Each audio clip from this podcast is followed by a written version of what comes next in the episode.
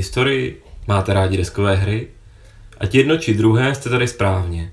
Posloucháte podcast především o historických deskových hrách.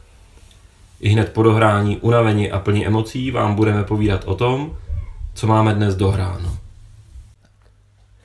Milí posluchači, vítejte při poslechu dalšího dílu našeho podcastu Dohráno. Tentokrát vás vítá Petr a Tonda. A společně tady sedíme nad hrou se zajímavým latinským názvem Optimates et Populares od Holandspiel, jejíž autorem je Tom Russell.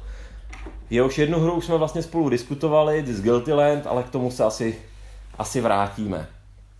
A, tak si pojďme říct, co to vlastně znamená. Tak co to vlastně znamená? No, jsou to vlastně dvě, dvě politické frakce. Asi bych nepoužil moderní slovo politické strany, ale řekl bych prostě politické frakce. Jsme v době antického Říma, zhruba mezi lety 100 až asi 70 před naším letopočtem. Tohle jsou vlastně dvě hlavní, dvě hlavní jakoby politické úvozovkách strany této doby. Asi krátce řekneme k tomu, optimáti vlastně představují hlavně bohaté lidi, velkostatkáře, obchodníky, aristokracii, když je třeba zase brát s rezervou, že v římském smyslu prostě nobilitu.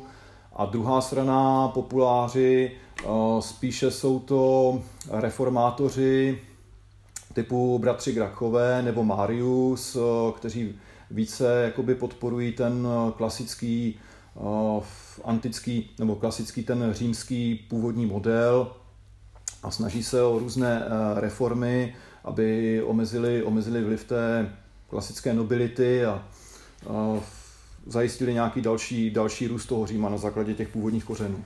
Myslím, že je to trochu návrat, návrat prostě k těm kořenům, k tomu klasickému ideálu, že vlastně ten Řím stál na těch drobných rolnících, kteří pracovali na těch políčkách, ti pak vlastně jakoby měli tu vojenskou povinnost a tvořili vlastně tu armádu toho Říma. A to byla vlastně největší moc Říma je právě armáda.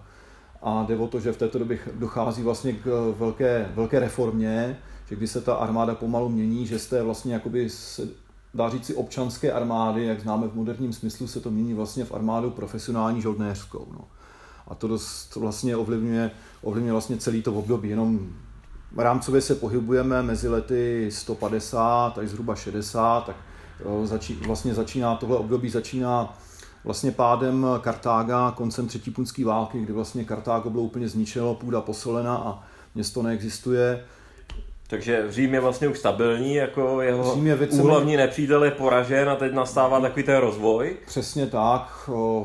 Jde o to, že Řím expanduje třeba do Řecka. Vlastně ve stejný rok byl zničen stejným nebo podobným způsobem město Korint Řím se vlastně stává hegemonem eh, Středomoří, má tam sice menší konkurenty, ale s těmi konkurenty se prostě vypořádává. V podstatě jde o to, že to největší, vlastně největší pnutí je uvnitř, uvnitř vlastně toho samotného Říma.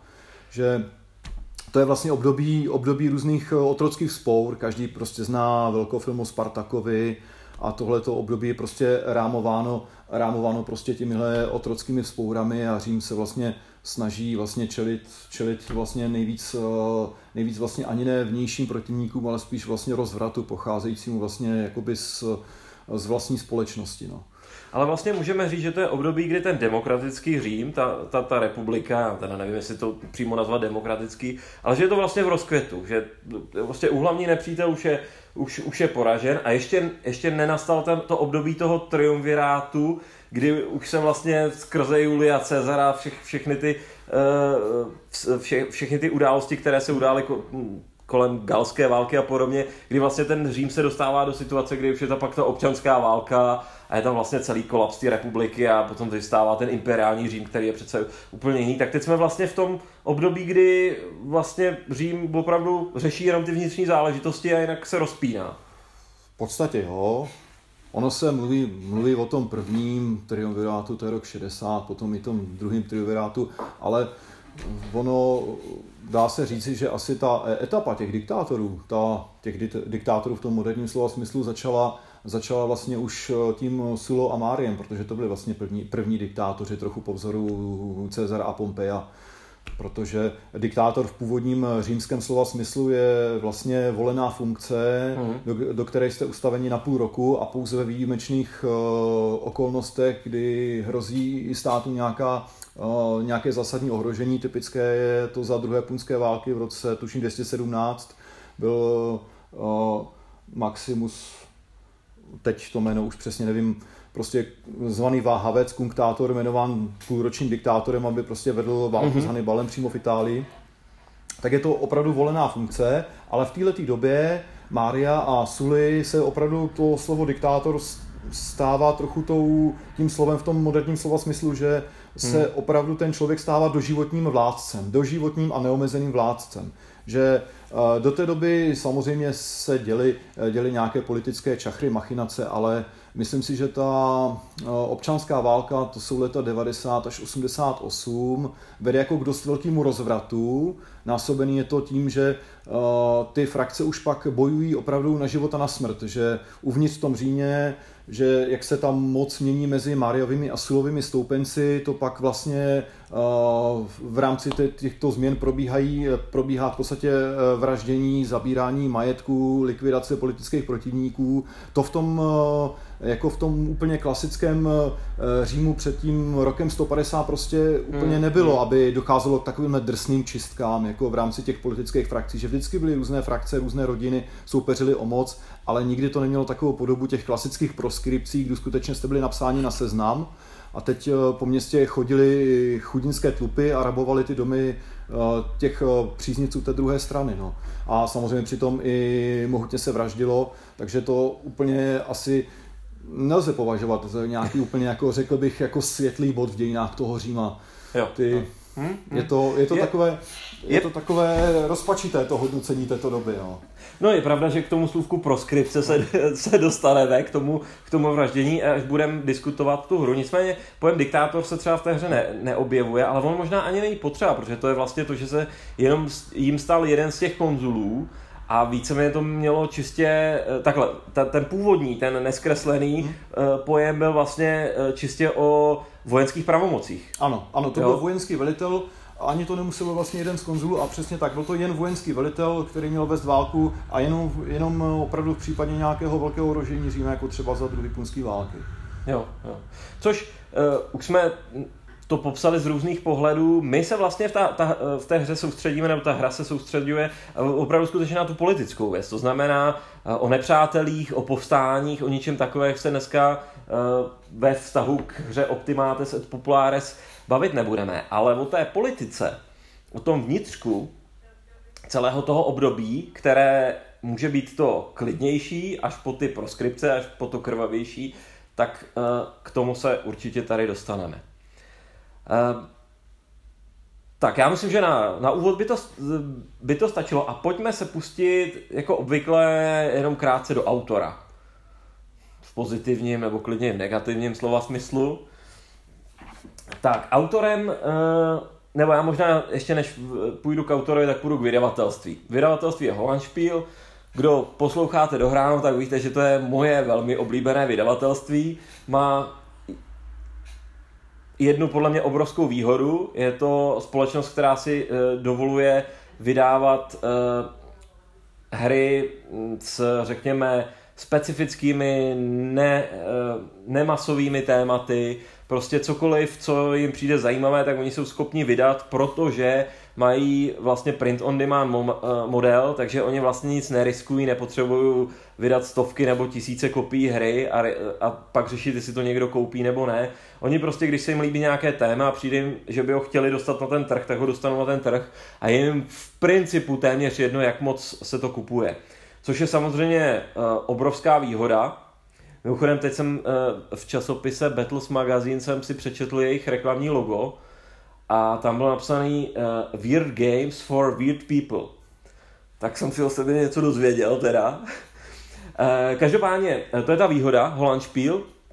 Nevýhoda Holandspiel je v tom, že přestože ten název uh, zní jako kdyby měli být uh, jako kdyby to měli být Evropani, tak jsou to Američané a jsou to američané, kteří do Evropy hry prodávají a vůbec ne skrz distributory, ale skrz jednoho jediného prodejce a to je Second Chance Games uh, uh, ve Velké Británii. A to je jediný reálný způsob, jak se ta hra dá koupit, je objednat jejich hru z Velké Británie a nejsou to levné záležitosti. Na to, že produkčně ty hry nejsou nijak zázračné, tak prostě to, že to sem pluje přes moře, to, že se to pak ještě na to nabalí nějaké ty marže v Británii a já nevím co, tak prostě pro nás jsou ty hry jako za mě extrémně drahé proti tomu, jako kdy, kdyby jsme je brali přímo, přímo ve státech. Ale to vypadá, že je jejich obchodní model, který se hned tak, hned tak nezmění, takže to je nevýhoda Holandspiel, ale já to tady považuji za nutný zmínit, protože pokud by se vám líbilo naše povídání, tak abyste věděli, že to není úplně jednoduchá věc k sehnání.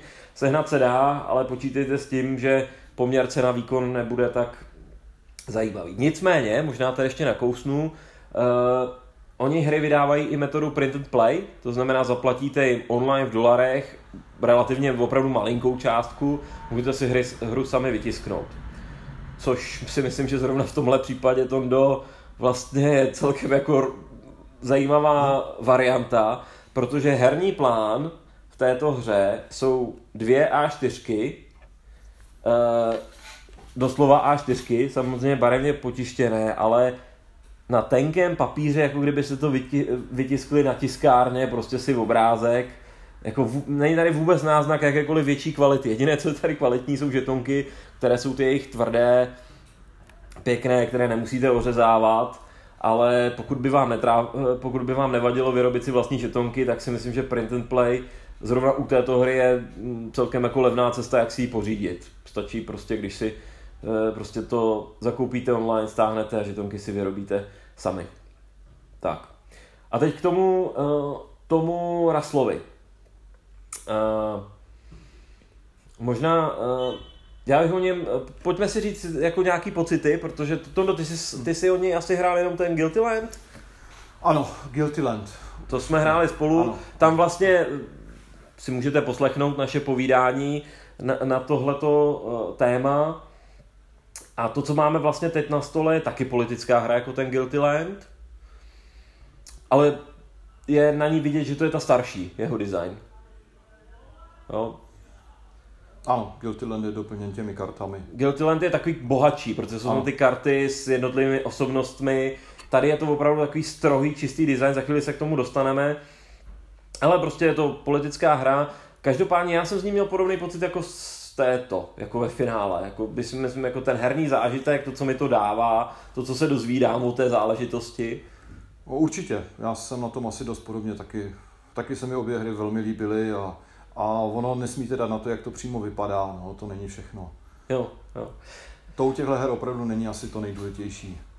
No takže oba vlastně máme s, uh, s Tomem Raslem vlastně zkušenost v těchto dvou hrách, které jsou vlastně z jeho jedné rodiny politických her, kdy řek, řekněme optimáti a populárové jsou ta, ten starší design, This Guilty Land, ještě doplním je vlastně o politice, která uh, vedla v Americe k uh, americké občanské válce, to znamená hra, která je, se silně dotýká, nebo vlastně celá se točí kolem tématu otroctví ve Spojených státech. To hrozně zajímavý design, ale jak říkám, na to si můžete poslechnout náš jeden starší díl uh, dohrána.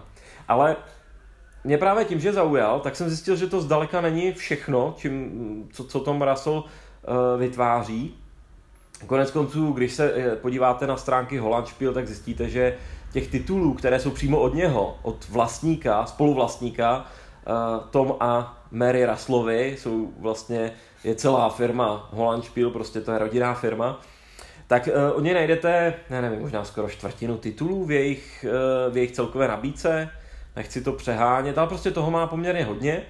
Takže eh, když si to vezmu, z rodiny politických her jsou to tyto dvě a pak jedna věc, na kterou teda já se extrémně těším a která by měla být na konci roku a to je hra Westfalia, což bude také politické hra, politická hra o westfálském míru a bude to podle jeho slov silně vyjednávací hra. Westfálský mír je to, co eh, vlastně ukončilo 30 letou válku dlouhé vyjednávání všech, všech stran za ještě probíhajících bojů.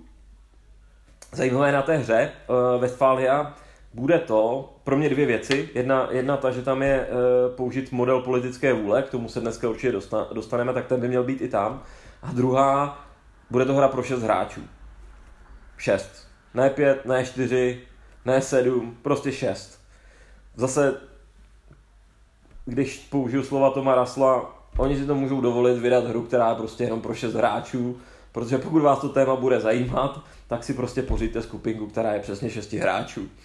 Takže to, to bude pro mě hrozně zajímavá věc, i protože se to dotýká, ten Westfálský mír, 30-letá válka, to je prostě věc, která podle mě v českých zemích jako uh, rezonuje jako výrazně, takže na to jsem hodně zvědavý. A on má potom ještě solitérní designy, já jeden z nich mám doma, uh, konkrétně o uh, konkrétně hru o, o Karlově Velikém, kde jste vlastně v, je, v, jeho, v jeho roli a vlastně je to solitární hra, kde řídíte celou tu jeho říši. V té sérii má ještě hru o Agrikolovi, což je vlastně římská nebo pozřímská Británie, nebo prostě takové to pozdní, pozdní období. Tak, takže dělá i ty solitární hry, ale to tam zatím nevím, jaké to bude, na to jsem zvědavý. Uh, pak jsem zjistil, že dělá vláčkové hry, teď dokonce nedám, hmm. teď čerstvě vydávali jin, vydával další, ale ještě i u jiného vydavatele.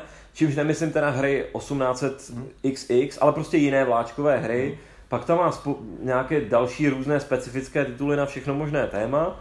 A na co třeba já se ještě těším, a rozhodl jsem se to taky vyzkoušet, tak má vlastní vlastně sérii taktických her na středověké bitvy, sérii Shields and Swords, eh, v současné době ve verzi pravidel 2, tak to je věc, kterou jako taky plánuju dostat, eh, dostat na stůl a vyzkoušet. A pak má ještě Shields and Swords Ancients, to má úplně novou sérii, vlastně první hru uh, s názvem Visit or On It. To ty to nebudeš si tušit s ním nebo na něm. To je takové to spartské, já nevím, jestli příc, ani ne, přísloví mi přišlo na jazyk, ale ne. To, co se tvrdí, že spartské uh, ženy říkali bojovníkům, vraťte se s ním nebo na něm. Se štítem nebo na štítu. Takže ne, že bych to tak úplně, eh, že by se Spartané eh, vraceli na štítu, oni se eh, pohřbívali přímo na tom bojišti, když, když už padli, ale to už odbíhám, to je hra, která vlastně nový systém, ten jeho středověký přenesený do starověku a budou tam bitvy z řecko-perských válek a z peloponeských válek, a na to jsem zvědavý, protože to bude výrazně menší než uh, třeba Great Battles of History, takže to doufám, že taky dostaneme na stůl. Takže to je Tom Russell má poměrně pestré spektrum her, to jsem ani neřekl všechny, ale spíš jsem zmínil ty, o kterých můžete očekávat, že na dohránu někdy, někdy uh, promluvíme. Tak to, tolik asi k designérovi. Jo, uh, pro mě je to zajímavý designer, ale uh, skoro teď pro mě je to designer, který je zajímavý, řekněme, skoro tak jako Mark Herman. Ale tomu se asi dostaneme, až probereme tenhle ten design, co máme, co máme před sebou. Tak vám to, tak to, vám to trochu popíšeme. Eh, nejdřív asi, co se týká těch komponent, tak tam je to hrozně jednoduché, eh, ale měli byste asi chápat, jak miniaturní tahle ta hra je. Bavil jsem se o tom, že je to, jsou to dvě A4, na kterých je něco vytištěno. Přičemž na té jedné A4 najdete jenom počítadlo vítězných bodů a počítadlo vůle. Něco, co vlastně by tady v té hře vůbec nemuselo být a mohlo by se to počítat na jednom počítadle někde bokem a podobně, tak jeden, jedna ta A4 vlastně ne, na ní není nic. A na té druhé A4 se sice hraje, ale ono tam toho taky moc není, ne?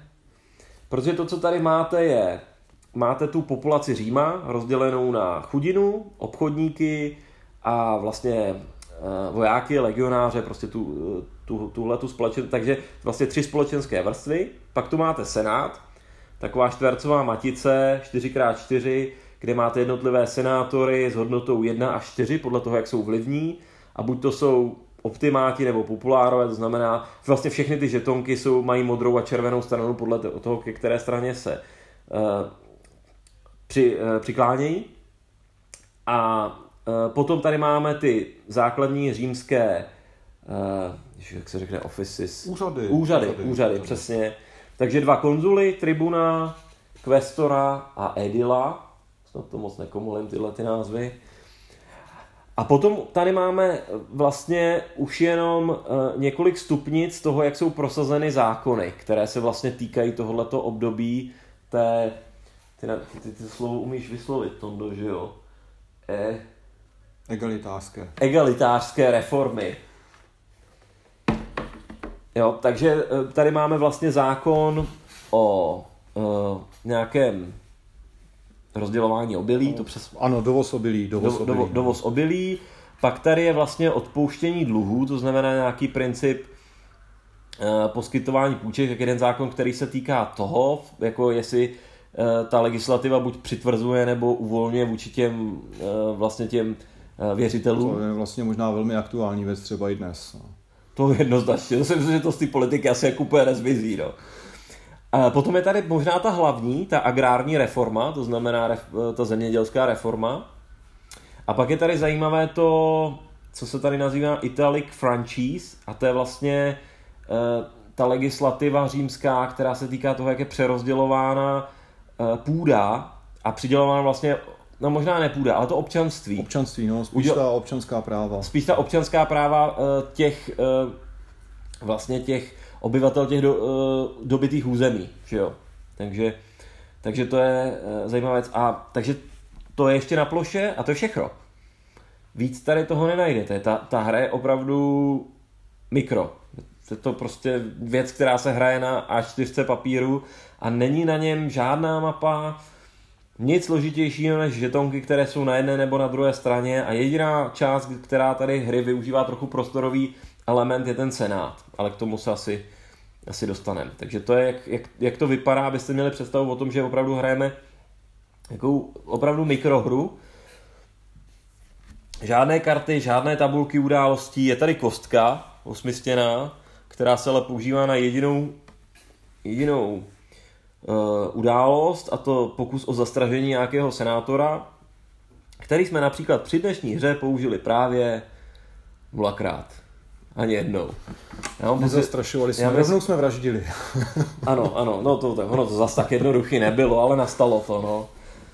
Eh, Každopádně při nějakých starších hrách, když jsme to hráli, tak jsme párkrát zkoušeli tu strategii toho, toho uh, házení kostkou, toho zastrašování. Já mám pocit, že jsem to hrál jenom já, že ty jsi to ani neskoušel.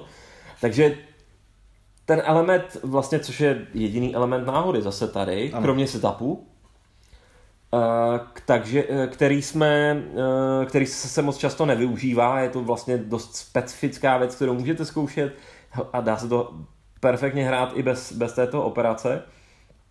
A je tady ten náhodný setup, kdy vlastně vy vlastně losujete ten senát. V tom senátu, jak jsme řekli, jsou tam ty senátoři s jedničkou a čtyřkou, ale náhodně se losuje vlastně, kdo bude mít které. Takže eh, ta hra začíná paradoxně vlastně strašně disbalancovaná. To jsem ještě možná, já nevím, já nejsem úplně zvyklý na hry, který mají setup o tom, že buď to buď to výhodu dostanou červení nebo modří. A to je přesně to, co se tady děje. Je to o tom, kdo si nalosuje ty silnější senátory a kde ty senátoři budou sedět, protože eh, tady je princip ovlivňování těch senátorů vlastně prostorově, že když máte prostě v tom čtvercové matici máte někde čtyřkového senátora, tak je schopen ovlivňovat ty senátory kolem sebe. Nebo trojkový taky, ale ten samozřejmě vždycky jenom ty nižší jejich, jejich hodnoty. Takže když máte silně posazeného čtyřkového senátora, tak máte obrovskou jako výhodu. I když to nebude tak úplně na první pohled znát. Takže vlastně hra téměř bez náhody, se zvláštní náhodou toho, že to na začátku prostě jednomu hráči dá trošku výhodu do začátku. A jinak všechno otevřené, všechno na ploše, všechno vidíte, všechno se dá dopočítat. Jenom je to pekelně složité. Ano, je to úsporná hra, ale velmi rafinovaná. Ano, ano. Uh, co k tomu ještě mechanicky říct je, že vlastně tady existuje uh, vlastně takový výtah z pravidel. Pravidla nejsou složitá, když se na to tak kouknu na délku, tak je to šest stránek. Jasně, šest stránek kompletně s popisem komponent, se, se vším všudy. Samozřejmě ta pravidla nejsou složitá, myslím, že jsou dobře napsaná, myslím, že jsme tam nenašli vlastně na rozdíl od Guilty Landu jsme ani neměli moc problém s tím, že bychom opomíjeli věci, že si myslím, že jsme to skoro od začátku hráli vlastně bez chyb, jenom jsme postupně pronikali do různých mechanik, které jsme neviděli. Takže pravidla stravitelná, ale počítejte s tím, že nic takového jste ještě asi nikdy nečetli. Jako těžko se dá srovnávat jako jiná hra, že pokud jste hráli něco, tak budete umět optimáty, to tady úplně neplatí. Nejbližší je tomu ten Guilty Land, ty dvě hry jsou si samozřejmě lehce podobné, ale, ale opravdu jenom lehce. Takže to je, to je k tomu. A co jsem chtěl zmínit, vlastně poslední stránka pravidel je seznam všech akcí, které můžete zahrát. Takže máte pět senátních akcí, jednu akci vlastně z Římany a potom kolik? Pět akcí ve chvíli, kde máte eh, ty úřady konzula nebo tribuna. Takže máte vlastně takový tahák, který vám ukazuje, co všechno můžete zahrát a každá ta akce je relativně složitá. Není to něco, co si jako zapamatujete. Prostě ten tahák budete mít permanentně v ruce.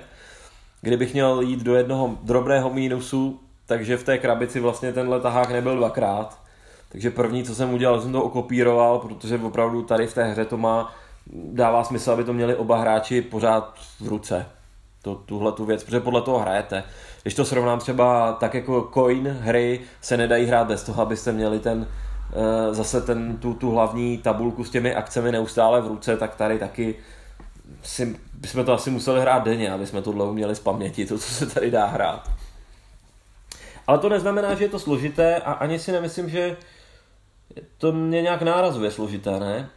V zásadě asi ne. Ty akce, když se třeba podívám, influence znamená ovlivnit senátora, persuade znamená uplatit ho, intimidate zastrašovat, proskripce je v podstatě politická čistka. Tam ty akce jsou takové jako i celkem jako uchopitelné. No, že jsou uchopitelné a hlavně... Člověk představí, co se tam děje. Přesně, představit, eh, je určitě vizuálně představitelné, co to vlastně znamená. To vůbec jsem tady s ničím neměl problém. To i v těch coinech mám občas problém, co si pod tím vlastně představit. Tak tady je to poměrně transparentní. A je to i zajímavé v tom, že vy vlastně dost často třeba, já nevím, nemáte peníze, tak vůbec neřešíte akci podplácení. Nebo to, že byste organizovali hry, protože nemáte peníze, tak za co byste platili hry. To znamená, vždycky vám ta hra dává jenom limitované možnosti. Stejně tak ty zákony můžete prosuzovat, ale třeba toho konzul, eh, třeba tribuna má vždycky jenom jeden hráč, takže tribunské prosazení zákona nebo tribunské veto je zase akce, kterou moc neřešíte, protože ji řeší jenom váš soupeř. Takže není takové, jako že se na to podíváte a teď si vybíráte, že máte milion možností, vždycky je to trošku limitované. A třeba ty proskripce, ty se na ty dostane, eh, se v té hře dostanete vyloženě jako velice, velice výjimečně. Jo? My jsme vlastně zažili jednou, si je dneska použil, a to bylo možná poprvé ze všech těch her, které jsme hráli a těch už jich aspoň pět bylo, si myslím. A nebo, uh, a to, takže, takže prostě ke spoustě věcí se, se dostanete, se dostanete jenom, jenom občas. Já jsem se k tomu dostal taky a pak jsem zjistil, že pro mě už to tak výhodné není. Tak. No a o co se teda ve hře snažíte? Eh, je tady jednoduché skorování vítězných bodů, přičemž ten, ten mm, každé kolo vlastně se zaskoruje vítězné body za to, kolik držíte těch úřadů, jak jsme to vyjmenovávali, dva konzulové, tribun, questor a edil. A pak skorujete za to, v jakém stavu jsou ty, eh, jsou ty zákony. Protože každá strana má teda ty jiné preference. Jedna se snaží prosadit ty reformy, ve chvíli, kdy ty reformy už jsou trošku prosazeny v nějakém stavu, tak za ně skóruje. Ta druhá strana se to snaží brzdit, uh, strana optimátů, a nebo se to snaží dokonce i přetočit na druhou stranu, ale to se daří málo kdy a u některých je to dokonce třeba u toho obilí je to fakticky, toho dovozu obilí je to fakticky zakázáno. Takže vlastně každé kolo skórujete za to, jak se vám daří v těch zákonech, je to trochu kumulativní. A vlastně ty vítězné body jsou i počítadlo vlastně Eh, vlastně času té hry, protože tady není žádný omezený počet kol, ale ve chvíli, kdy dosáhnete 50 bodů, tak se zahraje ještě poslední kolo, kde se zaskoruje dvojnásobek, pak už se to vyhodnotí.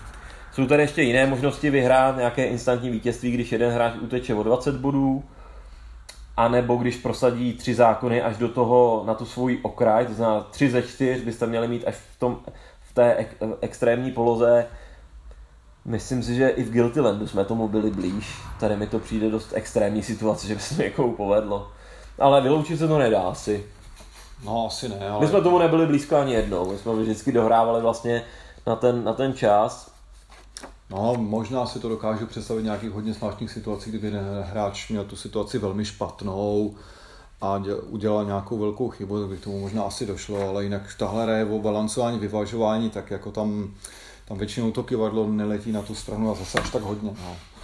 Respektive jo. se nikdo nesnaží ho příliš rozhoupat. Mě ta hra prostě podle mě taky strašně zajímavá, no, že hmm. opravdu ty zákony si člověk může představit jako takové kivadlo, které se houpá ze strany na stranu a zase, zase když ho rozhoupáte příliš, může vás bacit. No. Hmm. Takže si člověk musí rozmyslet ty akce a ty jejich důsledky. No. Jo, a přestože se to teda vysvětlil možná, abych nechtěl, aby to vyznělo suše, jakože skorujete vítězné body. Vy se skorujete vítězné body, ale já osobně v tom jako naprosto vidím, co se tam děje, jak, jaký je stav těch zákonů a hlavně, jak se přelívá ta, ta politická scéna, protože vemte si to, že tady jsou tři vlastně kasty těch e, římanů, ti obchodníci, vojáci a ti chudí, a e, vy se snažíte držet tu jejich podporu, přičem samozřejmě typická situace je, že e, obchodníci e, jsou téměř jistě na straně těch optimátů, stejně tak dost často i, ta, i to vojsko. Chudina je téměř vždycky na straně populárů, tam myslím, že je to, by to bylo velmi extrémní. Pak se mění ta politická situace v Senátu, tam může mít někdo převahu, Někdo, pokud tam má dokonce převahu dvojnásobnou, co se týče součtu vlastně vlivu všech těch senátorů než ten druhý, tak získá oba dva konzuly. A e, pak máte ty, e, ty jednotlivé úřady, takže pokud je senát vyrovnaný, tak každá strana má jednoho konzula, ale ve hře to téměř jistě překlopí na tu stranu, že v jednu chvíli bude mít někdo třeba oba konzuly. A zase tribun je volený těm e, lidem, takže a tam spočítáte všechny ty kasty dohromady, prostě smícháte počet žetonků všech těch lidí dohromady. Takže ta ten politický systém tady je jako prostě detailně propracovaný, je složitý a jako řešíte každou, každou drobnůstku.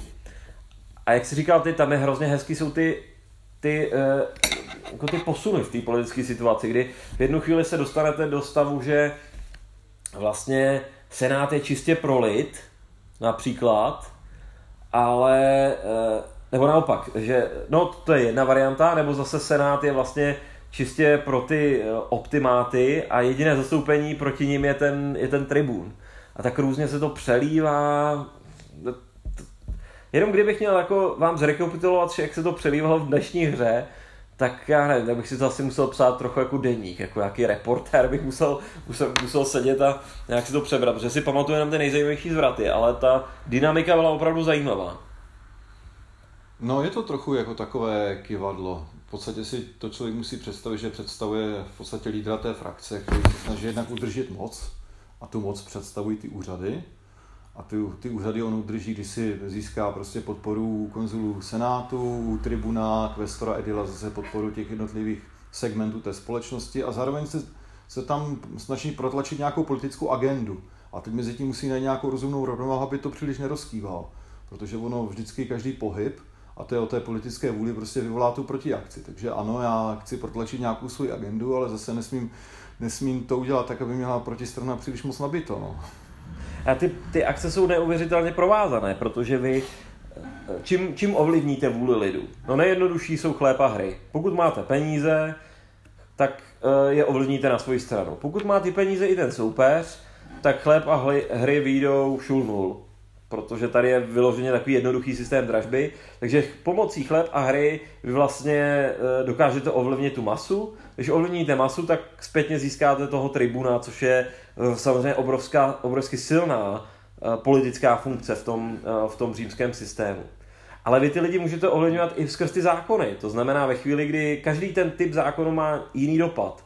To znamená ve chvíli, kdy přerozdělujete to občanství, nebo když to naopak zastavíte, tak ti občané budou spokojenější, ti sávající, protože oni mají to občanství a ty ostatní ne, takže oni mají ty výhody. Když to naopak otevřete, což se snaží ty populárové, protože to je ta reformní záležitost, tak tam najednou začnou přicházet nové žetonky eh, a najednou těch lidí je víc, takže se opět nastane určitá disbalance v tom, kdo volí toho tribuna a může se to, může se to otočit. Všechny ty reformy mají nějaký, eh, nějaký dopad. Typicky nejsilnější je samozřejmě ta agrární reforma. Ta agrární reforma eh, pomáhá získat ten lid, ale zase tím ztrácíte ty senátory, kteří to tak úplně jako nechtějí. Tam ten status quo je jako vidět, že tam tak prostě... senátoři jsou ti velkostatkáři, kterým patří ty pozemky a oni, nebo respektive pozem, a přesněji pozemky patří státu, ale ti senátoři jsou prostě ta nobilita, která na těch pozem, pozemcích prostě má ty otroky, kteří pro ně pracují. A pochopitelně se jí nelíbí, kdyby tam přišli ti bývalí vojáci, kteří mají nárok na to jako výsluhu prostě dostat pozemek a hospodřit tam sami jako drobní rolníci. No. Takže tam se střetávají velmi zajímavé právě ty zájmy těch různých segmentů té společnosti. Že tam mám ty senátory, ty velkostatkáře, ty latifundisty a potom mám samozřejmě ty vysloužilé vojáky, kteří chtějí mít to své políčku, kde by pak dožili, no. kde by měli rodinu a kde by mohli prostě nějak přežívat. No. Hmm. Je, je, je, to tak, prostě ty, ty, tyhle ty jevy jsou tady prostě krásně namodelovány, ale my se tady bavíme o tom, že posunete že to nek na jedné stupnici z dvojky na trojku a pak otočíte uh, senátora a prostě mechanicky je to jednoduché, mechanicky je to hra, která je podle mě klidně i pro eurohráče, dokonce bych si troufnul říct, že je to pro hráče abstraktní her, no teda vůbec není abstraktní, tohle je fakt jako reálná politická simulace. Jedna z jako významně silných politických simulací, vůbec tady se nebavíme o nějakých abstraktních e, záležitostech, ta, ta věc je velice, velice konkrétní, ale myslím si, že by jí mohl hrát jako člověk, který hraje klidně jako i e, jenom hry, kde chce zapotit hlavu, protože tady fakt jako silně zapotí. Ale to je tak jako, to je tak jako pocit, že si myslím, že to pro někoho mohlo být zajímavý, ale nevím, jestli by byl úplně v pohodě s tím, že vlastně každou akci tady si musí přečíst a studovat, co vlastně dělá a jak to, jak to, jak to vlastně zafunguje. No. No. Každopádně, politickou vůli jsme ještě nenakousli. Ano, politická vůle je vlastně základ celé té hry. No. To je o tom, že oba, oba hráči vlastně disponují svým vlastním počítadlem. Třeba v Guilty Landu bylo zajímavě to řešeno tím, že tam byly ty žetony. Tak by se to řešit úplně stejně. Je to ale v zásadě je to jedno, jestli je počítadlo nebo žetony. A teď je to takové vlastně kivadelko, že já, jakmile udělám nějakou politickou akci, třeba prohlasuju nějaký zákon, tak eh, mě to nějakou politickou vůli stojí a naopak druhá strana nějakou politickou vůli získá v případě mého úspěchu a pak se to zase přelejvá, že natahuje druhý hráč a on se zase může pokoušet protlačit nějakou svoji politickou agendu a já se ho zkouším brzdit. Je to takový velmi zajímavý systém, celý ten systém těch uh, prosazování těch římských zákonů, že konzul nebo tribun můžou navrhnout zákony, ale pochopitelně druhá strana, máli konzul nebo tribuna, se může pokusit vetovat. Tribunské veto je velmi přísné, prostě tribun zakazuje, a v tu chvíli zákon prostě není přijat, je odmítnut, když to má nějaké negativní důsledky, tam ztráta podpory mezi senátory, a nebo konzulé můžou blokovat eh, přijetí zákona a všechno to vlastně pak stojí jakoby další politickou vůli. Je takový zajímavý moment, že vlastně já se snažím protlačit svoji agendu a druhá strana se snaží zase mi blokovat protlačování mojí agendy a že vlastně spotřebáme tu politickou vůli. Takže já vlastně přemýšlím tak, jak vlastně maximálně oslabit druhou stranu, aby měla co nejmenší politický kapitál. V tomhle je podle mě největší kouzlo té hry. Právě práce s tou vůli, že já mám nějaký omezený kapitál a strana, druhá strana má také. A já se musím snažit o to, aby kapitál té druhé strany byl co nejmenší a můj co největší a zároveň se mohl protlačit co nejvíc agendy. Ale to je prostě komplikované, protože čím více já tlačím, tím vlastně více nabíjím tu druhou stranu. Přesně tak, přesně tak. Je to úplně stejný koncept, eh, opravdu tohle je v tom Guiltylandu jedna k jedné. Já jsem hrozně zvědavý, jestli, jestli, hmm. Protože jsem měl tu indici, že to tam bude, jestli to dostane to, tenhle ten koncept do té Westfálie, do těch šesti hráčů. Jediné, k čemu bych vám to přirovnal, pokud jste nikdy nehráli hru od Toma Rasla, což je celkem dost pravděpodobné, tak daleko známější hra Cataclysm má podobný efekt, podobný vlastně princip těch provokací, kdy vlastně podle toho, jak jednotlivé národy eh, něco dělají, tak provokují ty ostatní a tím vlastně dávají akce. Je to, eh, tam je to modelováno skrz nějaké vlaječky, které se dávají do, eh, potom do společné zásoby, z které se potom tahají ale je to podobný princip, jako je ta vůle, i když tady je to přímo čařejší, tady to dokážete dopočítat. Tady vidíte vlastně podle toho, co zahrajete, tak víte, kolik dáváte soupeři vůle a dokážete na základě toho odhadovat, jak ho vlastně limitujete, protože se můžete podívat, co ho co stojí a co bude schopen udělat on ve svém tahu, až se dostane na řadu. Tak, tomu jsou mimochodem podřízené i ty, eh, i ty věci, že například Eh, politickou vůli do dalšího kola získáváte podle toho, kolik má soupeř těch úřadů. To znamená, čím víc vaš, eh, ta protější strana drží těch úřadů, tak tím víc vy máte vůle. A opačně, když máte celou kontrolu nad vlastně římskou vládou, protože tady opravdu může nastat ty situace, že máte oba konzuly, tribuna, kvestora i edila, tak nicméně jste spokojení. Žádnou vůli nezůsta- nedostanete, nic moc se dít nebude. Jako. Ta vůle je spotřeba na udržení té moci. No. Když to ta druhá strana mobilizuje ty své přívržence, poukazuje na to, že prostě druhá strana uchopila veškerou moc a že prostě nastane diktatura, tak v podstatě veškerá moc té stávající garnitury je spotřebována na to udržení té moci. Tak pochopitelně největší politický kapitál má pak nějaká opozice, která ukazuje, že druhá strana příliš, eh, je příliš mocná, příliš vlivná a že se to zvrhne v diktaturu, což se vlastně v reálu stalo. No. Hmm. Takže to by byl jeden koncept, pak další koncept, co asi říct, jsou tady peníze, takže jsou tady nějaké akce, které se vážou na peníze, třeba ty hry, podplácení, celkem asi pochopitelné. Je tady to zastrašování těch senátorů, což je jediná věc, kde vlastně uh, je to na náhodu, kde si hážete kostkou, ale je to taková dost jako extrémní akce, která je i poměrně drahá i na tu politickou vůli a ještě ke všemu na ní potřebujete tu chudinu. Vy opravdu potřebujete tu, tu hrozbu tím eh, jednoduše řečeno tou lůzou, která na toho senátora jako může taky vtrhnout do toho jeho, eh, do toho jeho sídla. To jsou asi ty, jako ty hlavní akce které tady jsou. Zmiňovali jsme ty zákony, ta provázanost. Opravdu každý ten zákon má ještě nějaké speciální pravidlo, co vlastně dělá. Některým třeba nejde, eh, některý teda přidává ty další žetonky, jeden vlastně se nedá zvrátit. Uh, ty agrární reformy naopak pomáhají výrazně té protifrakci těch uh, optimátů, protože ty, jak jsme zmiňovali, ty, ty senátoři se toho, se toho chopí a vlastně přecházejí na stranu těch optimátů, takže je tady obrovská asymetrie a vlastně ta hra vás nutí k tomu, abyste to hráli dobře, abyste rozuměli, jak fungují ty zákony. Ale zase, bavíme se pořád o tom, že to máte všechno na té jedné A4, a nebo na, myslím, buď to na ploše, nebo na tom taháku, kde jsou popsané všechny ty akce.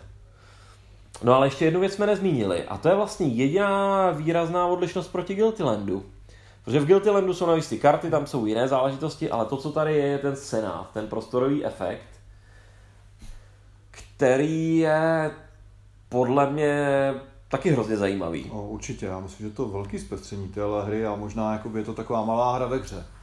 Že vlastně si člověk může představit, že má na tom, na tom, na té desce má ten, vlastně ten útvar toho senátu, představuje 16 senátorů, od dvojky do čtyřky, někdy občas jedničky a to je vlastně čtverec o, vlastně o, o, vlastně o čtyřech z každé strany a, a jde o to, kde ten senátor vlastně sedí a od z té pozice může ovlivňovat ty stejné a nebo nižší senátory. Takže když mám někde uprostřed toho senátu, uprostřed té matice někde mám tu čtyřku, tak je to strašně silné, protože ten senátor může ovlivnit prostě až eh, tři sousední senátory.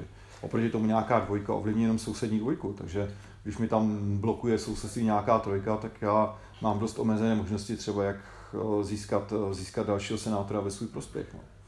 Přesně tak, tenhle ten prostorový efekt je hrozně zajímavý, ono je to samozřejmě inverzní, že když je někde ta dvojka, tak je strašně snadno ovlivnitelná a tu čtyřku vlastně e, ovlivníte jenom tím, že ji opravdu podplatíte nebo zastrašíte, ale vše, všechno jako je to uměrné tomu vlivu toho senátora, ta, ta cena jak z pohledu té vůle nebo z pohledu těch Eh, těch financí, které do toho prostě musíte dávat, tak všechny ty akce jsou prostě s tím provázané, takže ten prostorový efekt je hrozně zajímavý.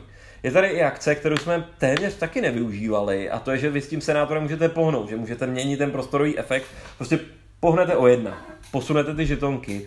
Takže je to vlastně, jak si říkal, taková mini hra ve hře a je to taková, já bych to řekl, taková nuance téhle hry. Musíte té hře už opravdu rozumět, musíte ji mít trochu zahranou, podle mého názoru, abyste dokázali toho, toho prostorového efektu v tom Senátu prostě využít, ale dneska jsme se u toho krásně bavili, že jo, jak se ty frakce, jako, jak, prostě tenhle ten senátor, tady tenhle je ta jedna čtyřka, kterou jsem teď vzal do ruky, tak kolem se to, toho se to strašně točila celá dnešní hra. A pak je tady třeba ještě jiný, jiný krásný efekt, pokud jedna strana opravdu udělá ten extrém, že získá všechny ty tři úřady, ty hlavní, to znamená oba konzuly a tribuna, tak za prvé získá tu strašnou moc, kdy může dělat teda ty proskripce, což ty si vlastně vysvětloval, že to je opravdu uh, vraždění těch, těch, těch senátorů s tím, že vy jako vlastně skonfiskujete jejich majetek, uh, necháte tu lůzu to rozkrát, takže vám to získá ještě popularitu u těch, u těch lidí, ale zase to samozřejmě, ve chvíli, kdy takovou věc děláte, tak ten, zmizí ten senátor, ta vysoká, to vysoké číslo, protože vždycky jdete po těch silných, místo toho se do senátu dostane nějaké nižší, tady jsou vlastně jedničky, takže nějaký úplný bezvýznamný nový senátor. A tím pádem tím vlastně měníte trvale tu povahu toho, toho senátu, když takovéhle akce uděláte. A zároveň samozřejmě ost, ostatní senátoři automaticky přecházejí na druhou stranu, protože jako jsou vyděšení. Jsou vyděšení, takže to úplně krásné efekty tím, tím leti nastávají těm prospri, uh, proskripcemi. To je jedna věc. A druhá věc, pokud opravdu někdo získá tyhle ty, uh, ty, všechny tři tu, tu velkou moc, tak je tady i ten mechanismus, že část toho senátu se prostě jako frakce otočí. Vlastně ten soupeř dostane možnost otočit jednoho a všechny sousední. Takže my jsme tady vlastně dneska viděli jednu frakci, která byla na začátku hry tvoje, pak v jednu chvíli, kdy uh, se, se to, tohleto nastalo, tak se pře, hromadně překlopila na moji stranu a na konci, když zase já jsem získal tu moc, tak se zase překlopila na, eh, na tvoji stranu. Takže není to tak, že je to jenom nějaká jako hloupá mezihra, mini hra ve hře, ale opravdu vám to skoro až dá za mě ten příběh z toho, že máte určitý pocit, že tam sedí určité frakce a někteří senátoři jsou výrazní, někteří ne.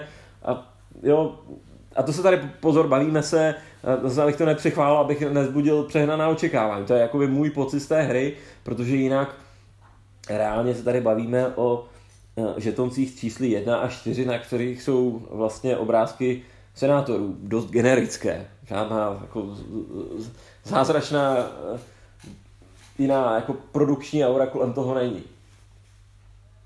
Ale točí se kolem toho celá hra, no. Ale točí se kolem toho celá hra. Ale právě, že nejenom kolem toho. To je jako... Samozřejmě, při tom přemýšlení udržet moc a prosadit svou agendu, no.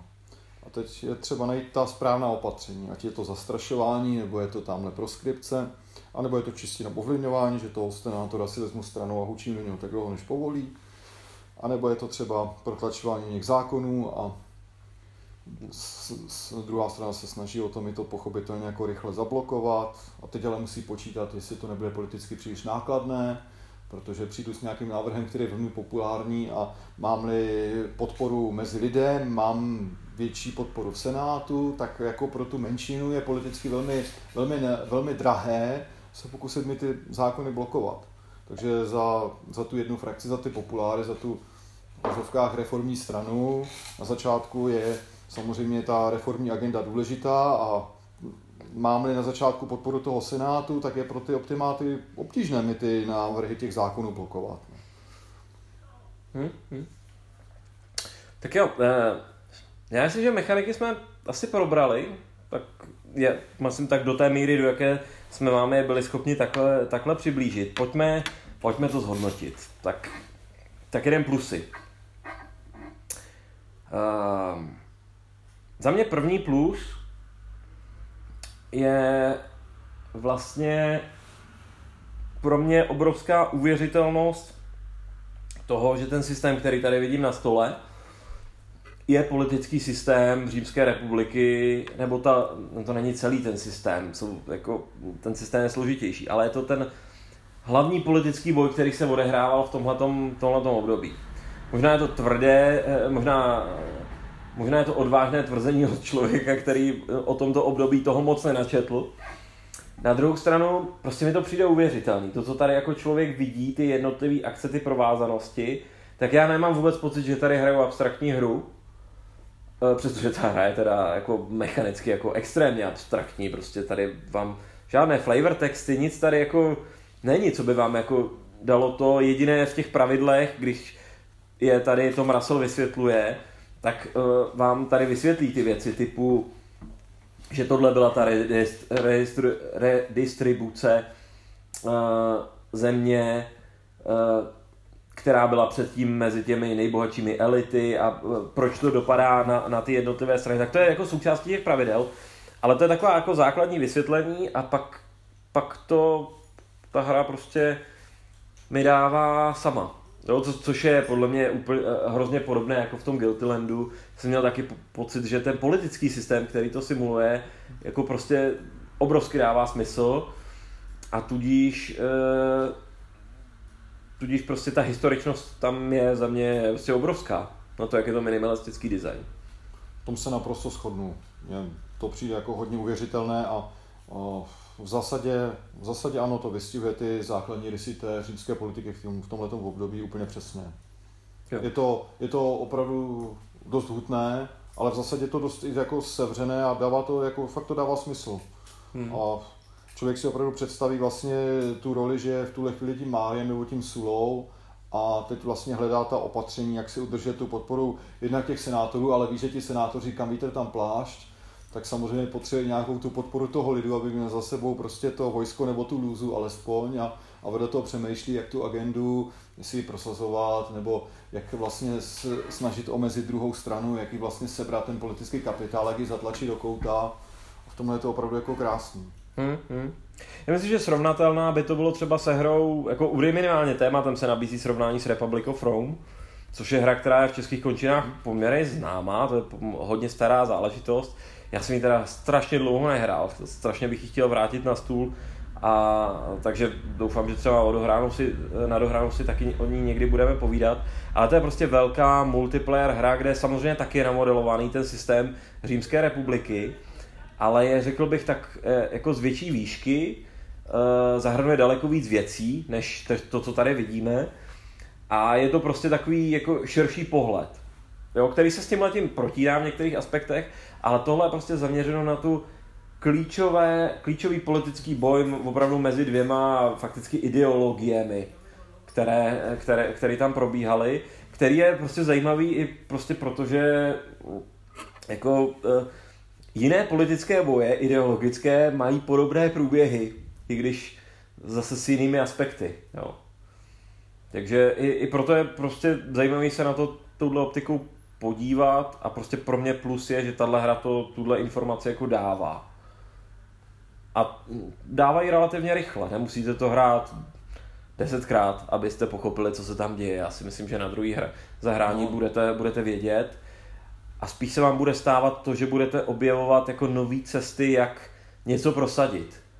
Protože třeba dneska jsme objevili taky novou cestu, což už bylo po opravdu několika, několika hrách, kdy prostě se nám nějaká věc vůbec nezdála předtím použitelná, najednou jsme byli v situaci, kdy tohle jsme přišli na to, že to má velký efekt, tak se udály jako zajímavé věci zase. Takže v té komplexitě těch mechanik, že se tam prostě najde, uh, najde uh, najdu nové věci. A to už jsem vlastně řekl i, i druhý plus, jo? Že, ta kompo- že v té hře je co objevovat z tohohle pohledu. Mě to třeba dneska překvapilo, protože já už jsem dneska k tomu přistupoval tak, no, to už bude takový, jako budeme to hrát tak podobně jako minule. A nic moc tam nového nebude. No, tak. tak ta dvouměsíční pauza možná byla nutná, aby to, aby to tak říkajíc sedlo. A my jsme na to měli jako nový pohled, myslíš? Přesně tak. Přesně to je fakt, že jsme to hráli před létem a teď jsme se k tomu vrátili po dlouhé době, což mimochodem tady můžeme klidně říct, že to proběhlo z hladce. Na to, že jsme si ani jeden z nás nečetli pravidla dopředu, tak jsme se k tomu vrátili. Chvíli jsme na tom žourali, říkali jsme si, aha, tak jak se to vlastně hrálo. Ale po pár kolech jsme to rozvinuli a hráli jsme krásnou vyrovnanou hru a napínavou až, až do konce. Takže to nebylo těžké se k tomu vrátit. No, výsledek byl vlastně jenom o tři body a to je jako dost vlastně malý rozdíl. No. Hmm, hmm. Na to, jakou jsem vlastně dostal na začátku velkou výhodu v rozlosování. Tak co, nějaký další plusy? Já mám jeden, ale ty jsi vlastně o něm už mluvil. Tak já ho jenom rozvinu, já jsem na to úplně nereagoval. Za mě jako obrovský plus téhle hry, nebo obrovský geniální věc, ten systém té politické vůle. Ty jsi už o tom prostě mluvil, jak, jak, jak to funguje, vlastně si říkal, že ti to líbí. Uh, to je vlastně osatý hry, to je osaté hry, to je vlastně základ té hry. Jo, to je opravdu tohle počítadlo té politické vůle na, to, na té hře možná úplně nejdůležitější, protože opravdu si člověk může představit, že vlastně jenom může protlačit to, na co má politický kapitál. A když ho má strašně malý, tak neprotlačí nic v politické defenzivě a ta druhá strana ho tlačí. A čím ho víc ta druhá strana tlačí, tak ale on získává ten kapitál tím, že mobilizuje proti činům, proti, proti snahám té druhé strany a získává zase nějaký politický kapitál a pak to kivadelko jde zase trochu zpátky a on trochu nabere sílu a může zase tlačit zpátky, může se zkoušet bránit. No tom je jako, tohleto systém kivadelka je prostě velmi, velmi krásný mechanismus, jak se to hezky houpe z jedné strany na druhou, že když někoho opravdu zatlačíte do kouta, tak ale on opravdu zmobilizuje, zmobilizujete se přivržence, získá spoustu vůle a začne tlačit zase zpátky, že to vaše postavení není trvalé, že by to jako zafixoval svou pozici a už se nemohla změnit, ale naopak, že že se to může velmi rychle se to může obrátit, jak jsem proskriboval a vraždil jsem nebohé senátory, tak za chvilku jsem byl vystaven podobné pozici. No. A pouze nedostatek peněz eh, zabránil tomu, abych dopadl stejně jako, stejně jako druhá strana. No. Ne, ten systém je úplně geniální, protože v tom, co tady Tonda říká, tak je ale i to, že vy se podle toho strašně rozhodujete. To znamená, že vy, zvažuje, vy víte, že můžete udělat tuhle akci, ale vy reálně zvažujete, jestli příliš nevyprovokujete, nenabijete tou politickou vůli, prostě ji nedáte té druhé straně těch pár bodů politické vůle, aby ona udělala tu protiakci. Takže vám se dost často vyplatí, a my jsme krásně hráli takovou tu první třetinu hry stabilní, kdy prostě jsme oba tu politickou vůli měli, relativně, ale my jsme říkali, pás, já už nechci hrát dál. Já bych tě akorát jako přispěl. My si to přímo neřekneme, ale oba to v tom strašně cítíme. A to je prostě geniální, když si to představíte, že vlastně jako frakce zvažujete, jestli politicky vaše ak- akce ne, ne na, nevyprovokuje naopak tu druhou stranu k tomu, aby vám to nějakým způsobem hůře vrátila nějakou, nějakou jinou cestou, ke které ona má zrovna prostředky, protože zrovna má tribuna, nebo zrovna má oba konzuly, nebo zno, zrovna eh, je v nějaké jako jiné situaci, kde, kde má prostě nějakou jinou příležitost, zrovna dominuje v Senátu. Těch variant uh, je tady prostě jako obrovské spektrum, ta hra opravdu v tohle pohledu není vůbec jednoduchá a tohle je hrozně zajímavé. Mimochodem, uh, boží, boží je ta situace, kterou ty si na mě dneska krásně zkoušel, stejně jako minule, kdy například uh, vy víte, že vlastně potřebujete prosadit nějaký zákon, a soupeř má vlastně politickou vůli, aby vám v tom zabránil, aby udělal to veto, ať už to tribunovo nebo konzulovo, to je celkem, to je celkem jedno. E, a vy potřebujete prosadit dvě věci, jedna je důležitější, druhá je méně. Tak co uděláte? Nejdřív nadhodíte na stůl tu méně důležitou, jako v jejíčku, jestli se ten druhý hráč náhodou nechytí, to je Tondova oblíbená taktika tohleto, jestli se ten druhý hráč náhodou nechytí a nevyplýtvá to svoje veto a celou tu svoji politickou vůli na něco, co je vlastně jako úplně zbytečný, aby vy jste pak krásně nadhodili, jo, ale já jsem vlastně chtěl prosadit hlavně tohle, jo, ty už vlastně tu politickou vůli nemáš, abys mi v tom zabránil. No. A když si to představíte, že vlastně máte tu politickou frakci, tak to je přesně to, co v té politice děje. Jako ta druhá strana nadhodí nějaké jako naprosto blbost, nějaký jako okrajový problém a snaží se vás zaměstnat abyste se tím zabývali, aby pak skutečně prosadila to, co je pro ní důležité a vy už jste prostě neměli energii tomu nějakým způsobem vzdorovat. Prostě jo, politická vůle, to je prostě e, nádherný systém, podle který jeho beru já osobně za vynález Toma Rasla, protože jsem to nikdy neviděl v jiných hrách, který prostě dělá jo, tu dynamiku té, té hry a je to hezký v tom, že jako čím víc to hrajete, tak tím víc tu dynamiku jako v tom cítíte. A má to ještě jedno, co klidně si zaslouží svoje zvláštní plus, má to ještě jeden efekt. Díky tomu ta hra vlastně má takovou, eh, takovou zvláštní dynamiku, kdy se eh, občas jste, řekněme, ve stabilním stavu, kdy každé kolo se děje téměř to samé. Jedna strana zkusí něco prosadit, druhá to zamítne, pohnete si s, s vítěznými body, nic moc se nestalo. Jedna strana třeba vydělává víc peněz, tak spustí nějaké ty svoje hry a získá třeba na stranu nějaké, nějakou zase větší část té římské populace, ale téměř nic se neděje. Prostě jeden hráč získá 4 body, druhý 5 bodů, tak ten jeden o jeden bod utíká a takhle se to prostě je takový, řekněme, politický klid. Takové ta, taková ta rutina. Přijde do toho senátu a děje se tam pořád to samé jako do kolečka a pak to někdo rozčísne něčím, že udělá něco extrémního, že jako ty si dneska rozkýval to kivadlo, kdy prostě najednou začnou v té hře jako obrovské převraty, jako najednou si ty frakce změní o 180 stupňů, něco se prostě rozsype, někdo třeba utratí všechny ty nakumulované peníze za nějakou strašnou akci, kterou eh, zase ale uvolní i ty kasičku té druhé strany, protože najednou má, v tu chvíli ta druhá strana bude mít peněz. Prostě se to najednou celé, celé rozsype. A to může být jako akcí hráče, že to, že, že to vlastně ten stabilní stav jako rozhýbe, a nebo to může být třeba i tím, že jako takovým tím principem tak dlouho se chodí uh, s tím uh, s, s, sežvánem provodu, až se ucho utrhne. Protože třeba vy děláte, jak jsem říkal, každé kolo tu jednu akci a protiakci. A třeba ta akce může být to prosazení, uh, prosazení třeba, a ta druhá může být tribunovo veto. A tribunovo veto má takovou krásnou věc, že kdykoliv tribun vetuje, tak představte si tribuna, to je takový ten zástupce toho lidu v tom senátu. Ty jsi ten takový vetřelec. To znamená, vždycky nějaký senátor řekne, aha, ale to ne, mě to tady jako nebaví s tím, tím že nám to tady jako organizuje a my s tím vlastně nemůžeme dělat nic. Takže vždycky, když je tribunovo veto, tak senátor přechází na druhou stranu, jeden. To samozřejmě z toho, to, od toho protihráče. A to vás tak moc netrápí, protože přejde vám tenhle dvojkový senátor, pak přijde tenhle dvojkový senátor, no se nic neděje. A najednou jste v situaci, kdy už tam jsou třeba jenom ty trojkoví senátoři.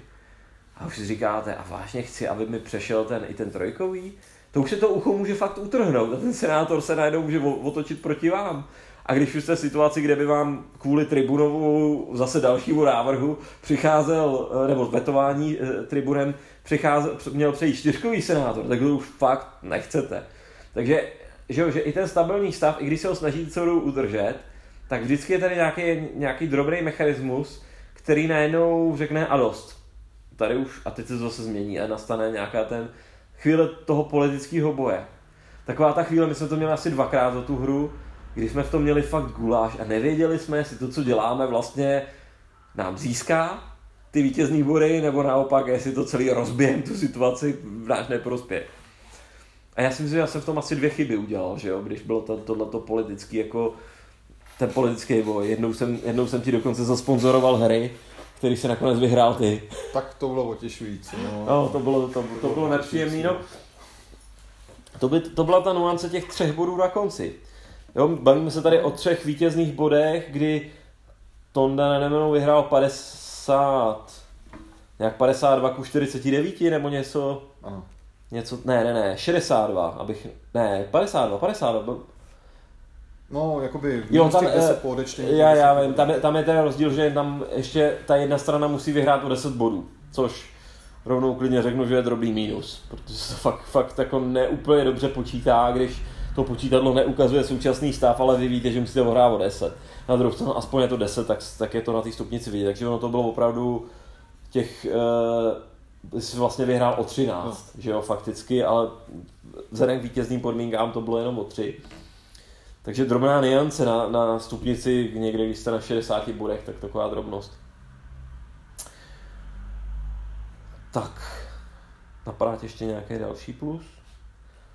Ono, je to plus i minus, zároveň ta hra je asymetrická. Je třeba ty dvě frakce, není to jako šachy, že by ta pozice byla pro obě strany úplně stejná, ale je to tak, že jeden hráč jakoby tlačí na začátku více a jeden je více v defenzivě. I když je to samozřejmě relativní, může se to velmi rychle obrátit a je to naopak. Ale je to asymetrická ta hra. Člověk to opravdu musí takhle prostě brát, že um, za tu jednu stranu na začátku opravdu se musí snažit nějak zatlačit, že na začátku má trošku větší ten kapitál a ten se ji postupně bude zmenšovat a musí se snažit tam protlačit nějakou tu svoji agendu. A musí tam mít nějaký plán, jak to aspoň trochu nějak zrealizovat, aby zůstal v té hře o to vítězství. No. Že ta, že vlastně je asi pohodlnější hrát za tu defenzivnější stranu, která vlastně jenom jakoby se brání té brání tý agendě protlačovaná těmi, když to tak vlastně nazveme to přesně, prostě ti optimáti jsou, ta, jsou ti konzervativci a vlastně ti populárové jsou ti liberálové, kteří se snaží protlačit tu různou agendu ohledně toho občanství, rozdělení pozemků, odpuštění dluhu a nebo toho dovozu obilí. A je samozřejmě tohle to je jakoby trošku složitější možná hrát za tu, za tu liberální stranu, za ty, za ty populáry, protože musí na začátku trochu, trochu jakoby, uh, tlačit, tlačit ty optimáty a získat nějaký náskok. Jestli si na začátku nepodaří získat vůbec žádný náskok, tak si myslím, že to má pak jako na to vítězství hodně, hodně těžký, no, že, mm, mm, že, je to, že je to opravdu, že je to hodně asymetrické. Jako, musím říct, že mi to baví hrát za tu stranu, co tlačí, ale samozřejmě jako uh, je to, je to asi možná o trochu náročnější, protože vlastně jste vy, kdo tvoří tu hru a druhá strana vlastně jenom reaguje na to, co děláte, čeká, až uděláte chybu a snaží se to využít a udělat nějaký protiútok. No. Takže možná tak, pohodlnější pozice. Tak eh, zase, aby to nevyznělo, že ta druhá strana jako nemá o čem přemýšlet. Ona samozřejmě No má hodně o čem přemýšlet, má... musí zastavit, zastavit ten tlak, že jo? Takže jo, to jako... samozřejmě stojí hodně jako úsilí ono promýšlet, pro... jak zastavit ten tlak. Jako... Přesně tak, o těch prostředcích, jak, jak to dosáhnout, to jako máte přemýšlet hodně, ale je fakt, že ta jedna strana, uh, no to, to, to je mínus, který možná ještě já bych asi taky, ta, taky, taky rozebral. Uh, ale až za chvilku, ještě, ještě jenom komentář k tomuhle. Mně se na tom, uh, ta hra je opravdu asymetrická a co je jenom super, to je za mě taky jako velký plus, je asymetrická vlastně jenom v těch cílech. Protože úřady jsou stejné, Senát je víceméně rozlosován náhodně, tak jako plus minus může být na jednu stranu. Všechny akce, které děláte v té hře, tak jsou stejné pro obě strany, tam není žádná asymetrie. Ale asymetrie v těch výchozích podmínkách, to znamená v tom, koho podporují uh, ti lidé, a asymetrie je v tom, jaké zákony prosazujete, jaké mají důsledky potom na, na ty lidi a na vlastně celou tu herní situaci. Takže je super, že ta asymetrie je v tom jako v tom vnitřku, v tom detailu, ne jako v tom, že by každá strana měla jako jiné karty nebo jiné akce, jak to v některých hrách bývá, tak tady opravdu hrajete jako rovnocený politický boj za jiných východisek s jinými cíly. A v tom je ta asymetrie. A ta asymetrie ale je samozřejmě extrémní potom v té herní taktice a v tom, co se tam skutečně v té hře děje. Ale je zajímavá, že ona se může tak jako zajímavě přelívat. Že jo? Já si umím představit, že uh, třeba i ty první hry, i když s tebou to moc nejde, ty jsi takový opatrný, je to politickou úli, ale umím si představit soupeře, s kterým by to kivadlo lítalo sem a tam v každém tahu. No, jasně, jasně. Jo, tak určitě, určitě. Dá, dá se to opravdu hrát dvěma způsoby a to opravdu investovat všechnu vůli a tlačit druhou stranu. Ona vám nabito, ona pak zase tlačí zpátky, ale samozřejmě to opatrnější hráče svádí spíš v tom jako opravdu postupovat hodně uměřeně a jako jít jenom tam, prostě kde to ještě je relativně bez odporu a nechávat si vždycky nějakou rezervu, aby nepřišel nějaký neočekávaný protitah. A hmm. Člověk v tomhle jako zase mám radši, když je takový opatrnější a a minimalizuje možnosti druhé strany, že samozřejmě snažím se, snažím se jakoby vytvořit co největší tlak, ale taky vlastně se snažím, aby druhá strana nemohla udělat nejlépe nic. Že to je můj primární cíl ochromit druhou stranu. Jakmile druhá strana vlastně nemůže nic provádět, tak i má minimální akce, nějaká banální drobnost, která mě posune dopředu, prostě je pro mě pořád plus při vědomí, že druhá strana je paralizovaná a nemůže nic provádět. Jako. Jo. Doplňte se k tomu, jak se asi s tom hraje, kdy hrajete multiplayer hru, kde se tenhle ten efekt, jako, co vám teď představil, jeho, sta- jeho klasické strategie násobí. OK. No já teda eh, ještě asi přejdem pomalu do těch mínusů. Můžem. Jo, ty si řekl vlastně tu, že ta asymetrie i, eh, je i mínusem. A za mě to je určitě jako největší mínus téhle hry. Asi jo, asi bych skoro řekl, že jediný. No popravdě mě ani jako, mě nevadí ten design, je to minimalistické, tohle mě prostě na tom zajímá spíš ten nápad a to provedení je z mého vyhovující a, a podle mě opravdu jediný ten mínus je opravdu ta jistá asymetrie, ale ono je to, jak jsem řekl, mínusy plus to je v podstatě hlavní kouzlo té hry. Jo. Z toho by to nešlo, jako, že ta jedna strana je možná o, o, jako složitější, než ta druhá strana asi je tak, ale ale podle mě, podle mě to je zase opravdu kouzlo té hry a bez toho by to asi nefungovalo. Eh, je, je to fakt, eh, je zajímavý, že já to už beru, že tohle je uh, rys uh, her, politických her pro dva hráče od Toma Rasla, protože úplně stejnou věc jsme diskutovali v Guiltylandu, kdy jsme prostě říkali, že za jednu stranu je to, nám strašně dlouho trvalo, než jsme přišli na to vůbec, jak to hrát, aby se ten, ta strana vůbec dostala k výhře. A přesně to, to, to jsme tady měli od prvního okamžiku, kdy prostě ta asymetrie, ona nám nevadí, na ní není vůbec nic špatného, je super naopak, ale má jediný problém v tom, že ta asymetrie spočívá v tom, že jedna strana je daleko těžší na pochopení než, než druhá. na to, jaký hrát dobře.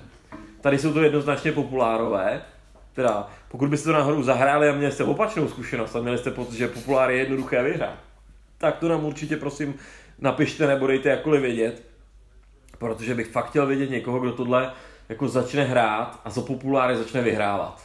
Jo?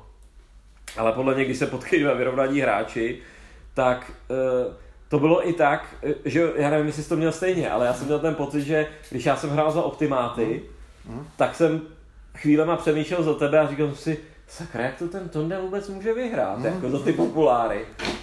No. a jsem teda rád, že jsme, to, že jsme to zlomili, ale vůbec to není jako jednoduchá disciplína. Že pořád mám pocit, že kdyby, kdyby jsme si k tomu sedli, že jo, a zahráli si o peníze, mm tak já si schutí sednu za ty optimáty a nechám mě ty populáry a budu, budu si říkat, a dneska vyděláme, jako, protože ta pravděpodobnost, že, že, to, že, že to vyjde je prostě jako velká. Prostě ta asymetrie o tom Rasla je taková, že nevím, jestli na základě toho bych neměl vzít zpět to svoje tvrzení toho, že by to mohlo být zajímavé pro hráče abstraktní her. Eh, mohlo, podle mě, ale ne pro kompetitivní hráče abstraktních her protože jako tady jako ta, ta spravedlnost té hry v tom smyslu, že za každou stranu uh, stejně přemýšlíte, tak tady není.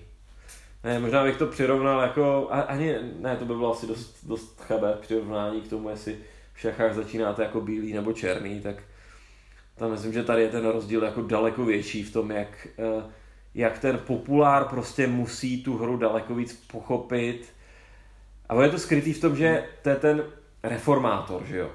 To je ten, který musí využít ty zákony a když prosa... No to tematicky krásně zapadá, protože ty, ty, ta, ty reformy jsou vždycky dvojsečná zbraň. Je těžký prosazovat reformy do té míry, že se, proti, že se neotočí proti vám. To je prostě obrovsky těžká záležitost. A svým způsobem to ta hra jako ukazuje, protože když si zahrajete reformátora, tak to budete mít těžký. Musíte to sakra dobře politicky vymyslet. Nesmíte dělat podle mě chyby a váš protivník e, má prostě na začátku všechny trumfy. No je to politická simulace, nehledal bych zatím prostě spravedlnost. Jako, odpovídá to vlastně i ty historické realitě, protože ty pokusy těch bratří Grachů s tou agrární reformou ty stroskotaly a nakonec vlastně z toho souboje Marius Sula nakonec vlastně vyšel vítězně Sula jako optimát. Takže ono to vlastně věrně kopíruje jako ten historický vývoj. Takže samozřejmě, že ty populáři to měli vlastně v, ve skutečnosti mnohem obtížnější, protože stáli skoro jako před neřešitelným pro, problémem, prostě jak, jak, jak se jak se lidově říká, prostě, aby se vlk nažral a koza zůstala celá. No. Hmm, hmm. Je to tak, no. A když to srovnám, je třeba zajímavé, když to srovnám s tím Geltilandem, tam byla zase slabší zase ta strana ty oppression toho útlaku, a historicky zase se prosadila, prosadil ten aboliční směr osvobození těch otroků a, a ten útlak měl zase jakoby mnohem složitější tu agendu, jak udržet to otroctví proti tomu světovému trendu na osvobození otroků. No. Takže ono jsou to vlastně politické simulace a samozřejmě, když hraje člověk eh, za tu stranu, která má tu agendu prostě složitější, tak nemůže čekat, že to bude mít jednoduchý. No. To, je, to je fakt. To, to, takhle jsme se o tom předtím nebavili, ale tady u té hry je to fakt jako transparentní, že prostě chcete hrát reformátora, tak se víc zapotíte a budete muset být lepší než ten soupeř, abyste to zvládli. Jo? Což samozřejmě vede k tomu, že asi to není hra na to si ji zahrát na turnaji s tím, že budete losovat, kdo bude hrát jakou stranu. To jinak už by se ty strany musely hrát vždycky, že si každý hráč zahraje uh, obě strany, ale to je asi, asi detail. Jestli by se tohle mělo někdy šanci dostat na nějaký, na nějaký turnaj. Ne, neočekám tak velkou popularitu té, téhle té hry, protože přece jenom dostat jí do našich končin opravdu není jednoduché. Ale jo, jako je to určitě hráčské, hráčské mínus, ale je to skoro jako vlastnost toho designu, kterou tam ten Tom, Tom Russell, uh, Tom Russell dává. Jo, já tohle to naprosto sdílím. Já sice jako, že to můžeme brát, že to je mínus, ale vlastně je to záměr, je to podle mě, je tam cílem i toho designu. Jo. Ono to vede k tomu, že když tu hru potom budete chtít si s někým zahrát, tak je to o tom, že nováčkovi samozřejmě dáte tu stranu těch optimátů, která je daleko pochopitelnější a vy si to zahrajete za tu, kde, kde, kde budete jí, eh, jako víc válčit, takže ono se to samozřejmě se s tím pracovat s tím designem dá. A nás to bavilo samozřejmě, takže jsme to hráli, takže jsme ty strany střídali jako poměrně jako výrazně, takže nás to bavilo. A ono v té hře prostě se, se, se musíte trochu vcítit do, do té druhé strany a Určitě, pro mě třeba to minus je vlastně plusem, protože beru jako výzvu možnost, že mám vlastně stranu, kde musím něco vymyslet a toho protivníka překvapit a nějak ho přechytračit. Že ta pozice, defenzivní pozice, kdy pouze reagují na kroky druhé strany a odráží útoky, podle mě je zajímavější ta slabší pozice, kdy naopak já jsem ten eh, útočník, sice mám pozici relativně slabší, ale musím zkoušet něco vymyslet a druhou stranu prostě nějakým způsobem překvapit. A tohle podle mě je prostě zábavnější. Jo, že no. tohle to opravdu jakoby je sice mínus, ale mínus, které, které je prostě naprosto nepostradatelný a možná je to to nejdůležitější na týře. No. Jo, já ty populáry mám taky, taky radši, já to mám úplně stejně, jako, taky mě to baví, to, asi bych to s tebou nechtěl hrát, kdybys mě pořád nutil hrát optimáty a ty bys si jako hrál ty, ty složitější a tu challenge a to měl jednoduchý. Jako. No, za, za, tu druhou stranu je tam ta challenge zase zadupat ty populáry do země, jo, že opravdu jako tam utiskovat a... Ne, určitě tam nutný říct to, že opravdu to není eh, zase o tom, že ta druhá, hra by, eh, druhá strana by byla bez přemýšlení, to ani nejmenší. Já si myslím, že kdybych o tom nepřemýšlel, tak to za, eh, když jedna strana by byla opravdu jako herně slabší, tak to za ty populáry jako vyhraje silnější hráč, to jako, to jako jo. Mě napadlo ještě, ještě jedno mínus, k tomu jsme se vlastně o tom se zabavili, ne u téhle hry a u té poslední. Uh, to se nám stálo v těch počátečních hrách, mm. že vlastně ta hra může být poměrně rozhodnutá na začátku. Protože vlastně, jak ty jsi zmiňoval, tady pokud mm. ten reformátor nezahraje dostatečně dobře ty zákony, nebo možná i nějaká jiná cesta k vítězství, ale nás, my jsme šli touhletou cestou, a já si myslím, že přes ty úřady to jako úplně nemá šanci moc, moc čistě zvládnout bodově, tak uh, vy vlastně skórujete, skórujete vítězné body a řekněme tak v půlce nebo ve, třet, ve dvou třetinách hry vám začne být jasné, že už ta jedna strana nemůže vyhrát. Typicky je to ten populár teda. Uh, ale vlastně ta hra ještě nekončí.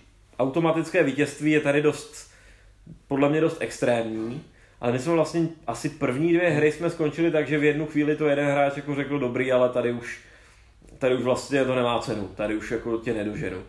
Což může být trošku slabina, protože díky tomu, že jsou tady ty kumulativní body a že tady vlastně uh, vy tady do jisté míry dost nastavíte nějaký politický směr, nějakou politickou situaci a ona se vám dlouhodobě vrací.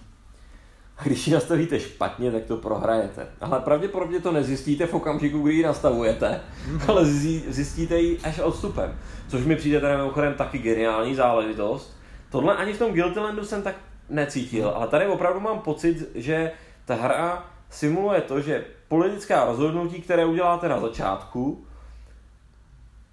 nedohlednete jejich dopady, přestože se bavíme o hře, kde všechno je veřejné, všechno leží na stole, všechno je dopočítatelné, ale ve skutečnosti ty, ty vy prostě nastavíte nějaké směry, ně, nějakým způsobem se vydáte, něco se vám podaří a ono se vám to vrátí. A dost často ta mezihra je sice zajímavá, ale téměř to ani neovlivníte. To znamená, opravdu uděláte politické rozhodnutí a za několik kol dále, za hodinu herního času, sklízíte ovoce ať už je to to sladké ovoce, nebo to hořklé, protože se vám může stát samozřejmě obojí. Což e, zase je to spíš vlastnost designu. Skoro bych to zase, pokud to mám hodnotit jako politickou simulaci, tak je to vlastně ještě jedno plus. Z hlediska herního je to celkem trpká záležitost, si myslím, a pro některé hráče to může být hodně trpká záležitost, že něco rozehrajou, budou toho sedět hodinu a půl a až po té hodině a půli dojde, že vlastně na začátku udělali chybu a, a už to jako nenapraví. Co myslíš? No, tak může být, no, může být. Člověk nemůže prostě přemýšlet tak jenom nad jedním tahem. Musí prostě domýšlet, že když to kivadlo rozkýve, takže ho to pak prostě může bacit, no. Tohle je prostě taky jako prostě dobře, dobře, dobře vymyšlené že opravdu to simuluje, simuluje ten politický boj, protože já to rozhodnutí udělám dneska, ale jeho důsledky opravdu se můžou projevit za nějakou dobu a nemusí být opravdu příznivé. Tak jak mi to připadá, že tím aktuálně tím získávám, tak v dlouhodobé perspektivě můžu ztrácet. Jako to, ta politická simulace, to si myslím, že vymyšleno opravdu velmi dobře. Ne? Ach jo, my ty mínusy nevymyslíme. No já s tebou taky, ta, taky souhlasím, zvlášť když, když se o tom ještě takhle bavíme, tak ono, prostě z hlediska politické simulace tohle je fakt, fakt jako geniální záležitost. Protože to opravdu, eh, tohle není takový ten euro engine building. Jo, v, v eurohrách, kde si stavíte nějaké svoje továrny nebo já ne, ne, nevím co svoje království, tak samozřejmě taky sklízíte ovoce až po nějaké době, ale je to prostě, že jste si to dobře nastavili.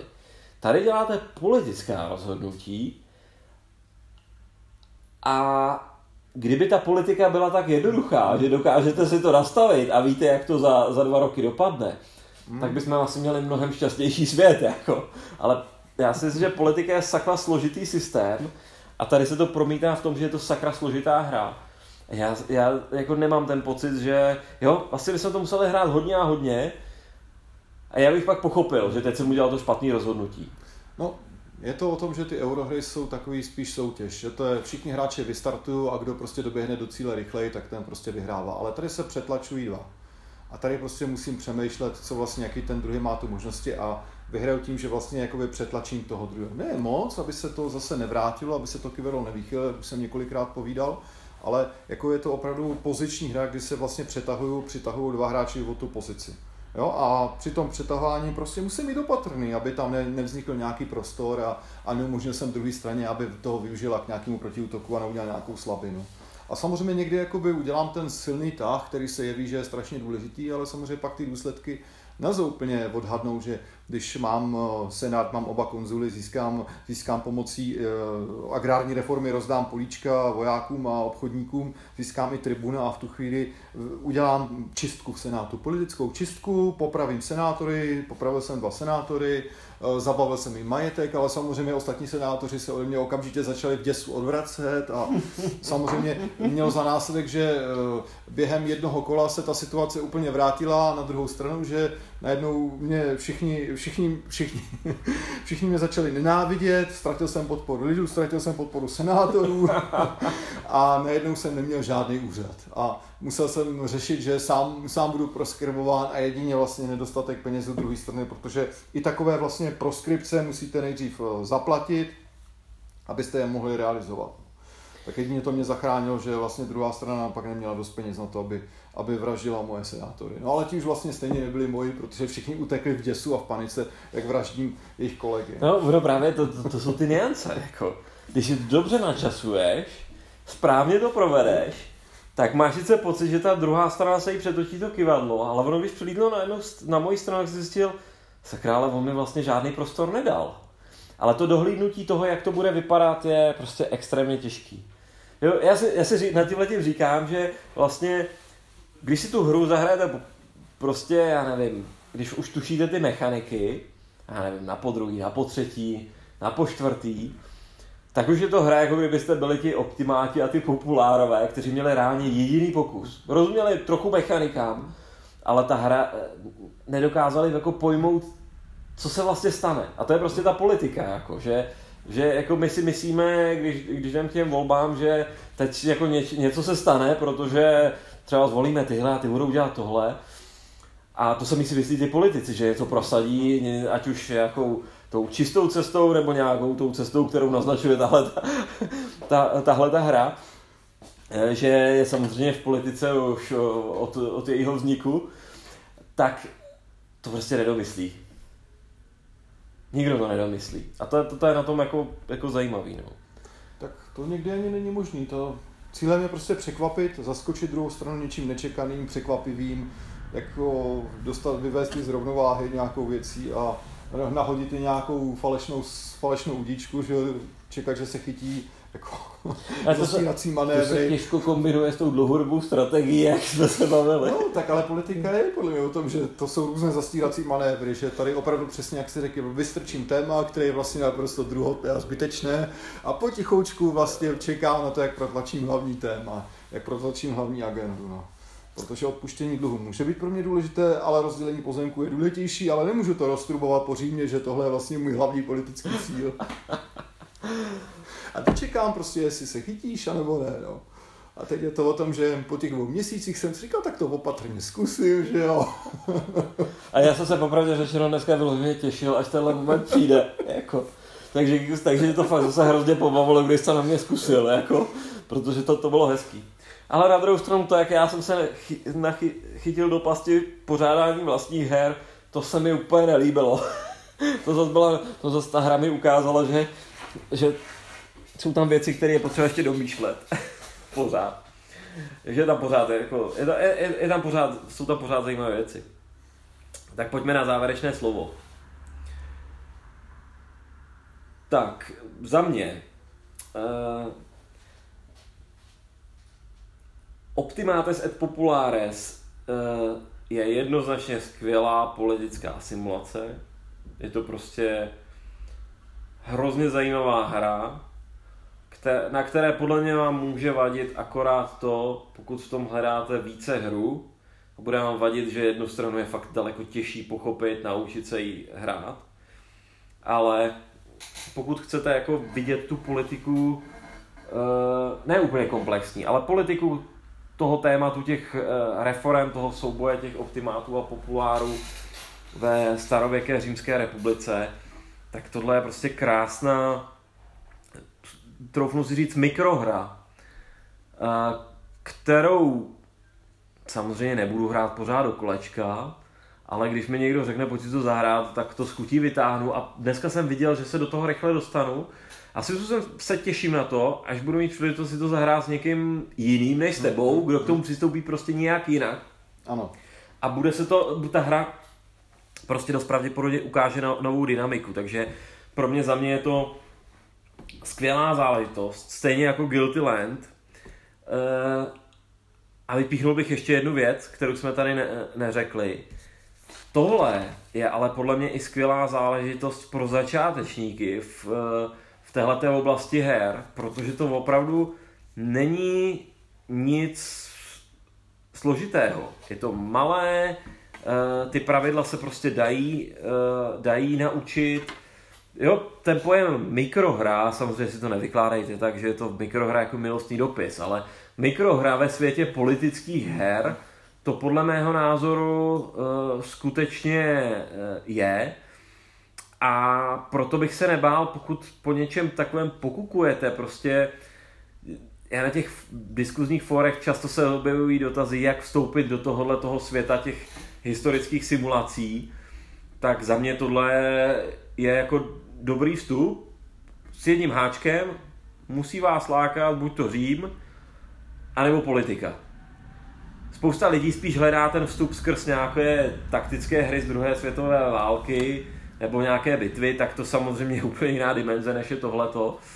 Ale pokud by vás zajímala ta politická rovina věci, tak tohle je skvělý vstup do, do světa historických simulací a tohle je simulace za mě. Určitě, naprosto se k tomu připoji. Vypíchnu ještě jednu důležitou věc. Oceňuji i neotřelá témata. Ehm, prostě druhou světovou válku tu zná každý, ale eh, třeba jiné hry od Hellenspielu, Infamous Traffic, anebo eh, Justice Operation skutečně vypíchnout nějaké opravdu hodně neotřelé téma mě velmi dokáže zaujmout. A takovou hru si rád zahraju jen kvůli tomu neotřelému tématu, že třeba o té římské politice kolem toho roku 100 až 60 toho zase tolik nevím, ale tak jako rád, eh, rád si k tomu třeba pak něco přečtu, dobré, dobré třeba přečíst si, každý znáte asi Vojtěcha Zamarovského dějiny psané Římem, nebo někdo může sáhnout po nějaké e, další literatuře, mám tu pečírku, jenom musíte vzít eh, v úvahu, že to kniha z roku 79, tak to je třeba brát trochu s rezervou v některých věcech. Můžete sáhnout po nějakých klasicích Momsenovi nebo Niburovi. Je to jako, mě opravdu oslovují ta neotřelá témata někdy až bych řekl lehce exotická pro nás Čechy, ale uh, myslím si, že opravdu hodně zajímavá témata. Super. Ať se jedná o Afghánistán, nebo se jedná o Čínu, nebo se jedná o Řím v, vlastně v prvním století před naším letopočtem. No to já ti garantuju, že eh, krabice od Holandšpíl ke mně budou dál putovat, protože mě se opravdu taky ta neotřelá témata líbí. jediný ten okamžik, kdy, kdy vždycky znejistím je, když na tom, když eh, jsem na webu Second Chance Games, mám tam ten košík, v tom je ta, v tom je ta krabice u toho je to číslo v těch librách. Tak si vždycky říkám, opravdu za to chci dávat tolik peněz? Teď mi přijde ta malá eh, krabička, nebude to žádná velká monstrózní hra, bude to prostě, ale, ale bude to něco zajímavého. Ano, bude to něco zajímavého. No. Jsou... A to se počítá prostě. Jsou hezký figurkovky bez nápadu, ale tyhle hry mají opravdu nápad a tady se platí opravdu ne za to provedení, jak to vypadá, ale platíte za ten nápad a ten nápad je opravdu dobrý. Myslím si, že tyhle hry opravdu jsou špě- světová špička, už jsem to říkal minule a myslím si, že tohle jako to potvrzuje, potvrzuje neotřelé nápady a opravdu takových moc podobných her není. Hmm. To by se tomu Raslovi líbilo, škoda, že neumí česky. Ale já myslím, že lepší závěrečný slovo už jsme nemohli mít, takže já už nebudu po tobě nic dodávat. Takže my si děk, po, děkujeme, jako obvykle, vážení posluchači, za poslech a přejeme dobrou noc. Dobrou noc.